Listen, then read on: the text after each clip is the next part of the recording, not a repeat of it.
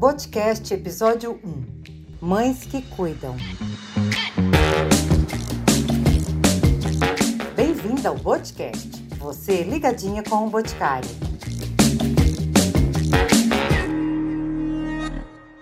Olá, eu sou a Rafa Rosas e estou aqui para um bate-papo mais que especial sobre mães que cuidam. Todo mundo sabe o que uma mãe é capaz de fazer por um filho. E nessa pandemia, muitas mães tiveram que ficar longe, negar um beijo e até mesmo um abraço. Essa é a realidade das mães da linha de frente contra a Covid-19 e também das nossas revendedoras, que são mães que saem cedo, fazem dupla jornada, cuidam do lar, estudam, vendem nossos produtos compartilhando beleza, amor e cuidado. E por isso merecem a nossa homenagem e admiração. Para essa conversa, a gente recebe a mãe, a avó, atriz, autora e produtora Regina Casé. É um prazer ter você aqui. Seja bem-vinda. O prazer é meu, querida. É muito legal poder estar junto de um movimento, vamos dizer assim, tão bonito como esse. Estou contente mesmo de participar. Regina, para você, qual o melhor significado quando pensa nas mães que cuidam? Ah, eu acho que agora todo mundo tinha que se transformar numa mãe que cuida. Porque esse momento que a gente está vivendo, eu não digo só de quem está doente, que precisa ser cuidado. Eu acho que o mundo precisa ser cuidado, a natureza precisa ser cuidada, a sociedade precisa ser cuidada. Eu acho que a sociedade está doente, o mundo está doente e, por conseguinte, as pessoas estão doentes. Eu acho que homens, mulheres, crianças, todos nós devemos aproveitar esse significado da palavra mãe, cuidado, amor e tomar para si. A gente só vai sair dessa junto, né? As revendedoras, em sua maioria, têm rotinas corridas, duplas jornadas, cuidam do lar e dos filhos, estudam, vendem e não medem esforços para ver quem elas amam feliz. Quais as semelhanças entre você, Regina, e as nossas revendedoras?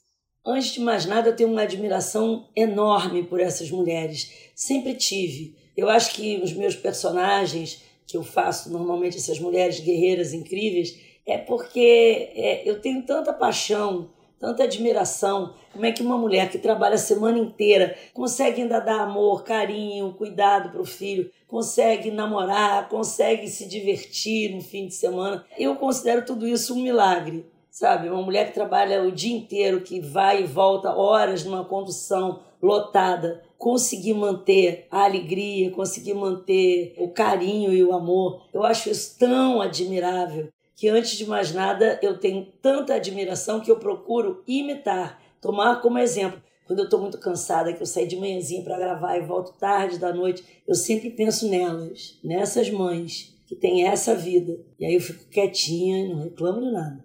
Regina, a maternidade tem inúmeros desafios, né? Como foi para você, como mãe, se adequar ao mundo não inclusivo? E quais foram as maiores dificuldades? Então, Logo que eu tive o diagnóstico da Benedita, quando eu descobri que a minha filha ouvia muito pouco, eu comecei a ter um contato mais forte e violento com o mundo não inclusivo. E olha que eu sou uma mãe que tinha grana para botar ela numa escola particular. Mesmo assim, algumas escolas particulares disseram gentilmente que não estavam preparadas para recebê-la e a gente tinha que adaptar nós mesmos a sala de aula. Eu não tinha quase informação o que era ser mãe de uma criança surda. E mais tarde, quando eu novamente me tornei mãe, eu passei a ser mãe de um filho negro. E ser mãe de uma criança preta já imediatamente te mostra como o mundo não é inclusivo.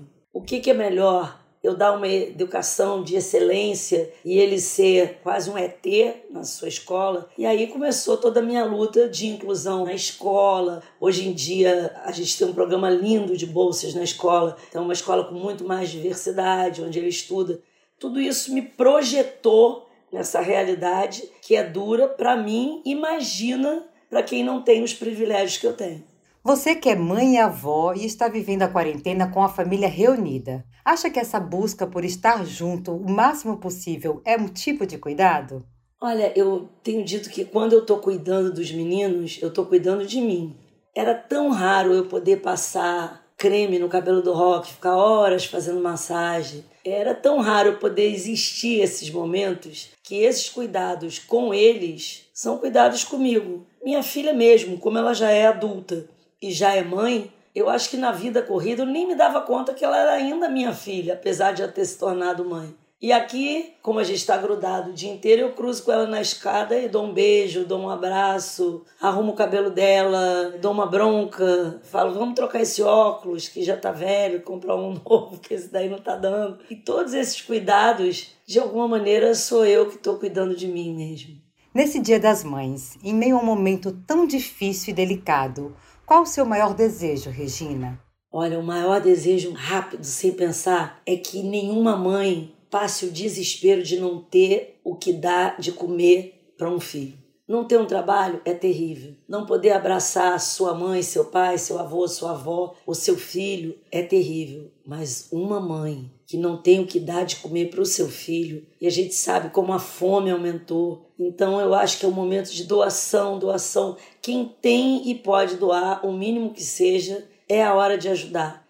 Regina, querida, eu quero agradecer por essa nossa conversa tão gostosa e por sua disponibilidade em refletir com a gente sobre um assunto tão importante. E em nome de todos e todas que estão nos ouvindo, desejo que você continue espalhando amor como mãe exemplar que é, uma mãe que cuida.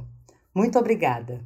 Meu desejo do fundo do coração é que todas as revendedoras do Boticário e principalmente todas as mães que trabalham em todos os serviços de saúde, não só com médicas, enfermeiras, técnicas, mas cada faxineira, cada pessoa que participa da limpeza dos hospitais, todas essas mães que estão morrendo de medo de adoecer e não ter quem cuide dos seus filhos, de levar o vírus para casa, essas mães possam ter pelo menos no Dia das Mães um dia feliz, alegre. Porque a gente não pode guardar a vida no armário e esperar ficar tudo bem. Como já dizia a dona Lourdes da novela, se eu ficar esperando ficar tudo bem, eu vou morrer sem dar uma gargalhada. A gente tem que encontrar felicidades e alegrias mesmo dentro do sofrimento. Feliz Dia das Mães para vocês todas. Gente, quero finalizar este episódio agradecendo em nome do Boticário as revendedoras que também são mães e espalham beleza e amor pelo país inteiro. Lembrando sempre que onde tem amor, tem cuidado. Encontro você no próximo episódio. Beijos e até lá!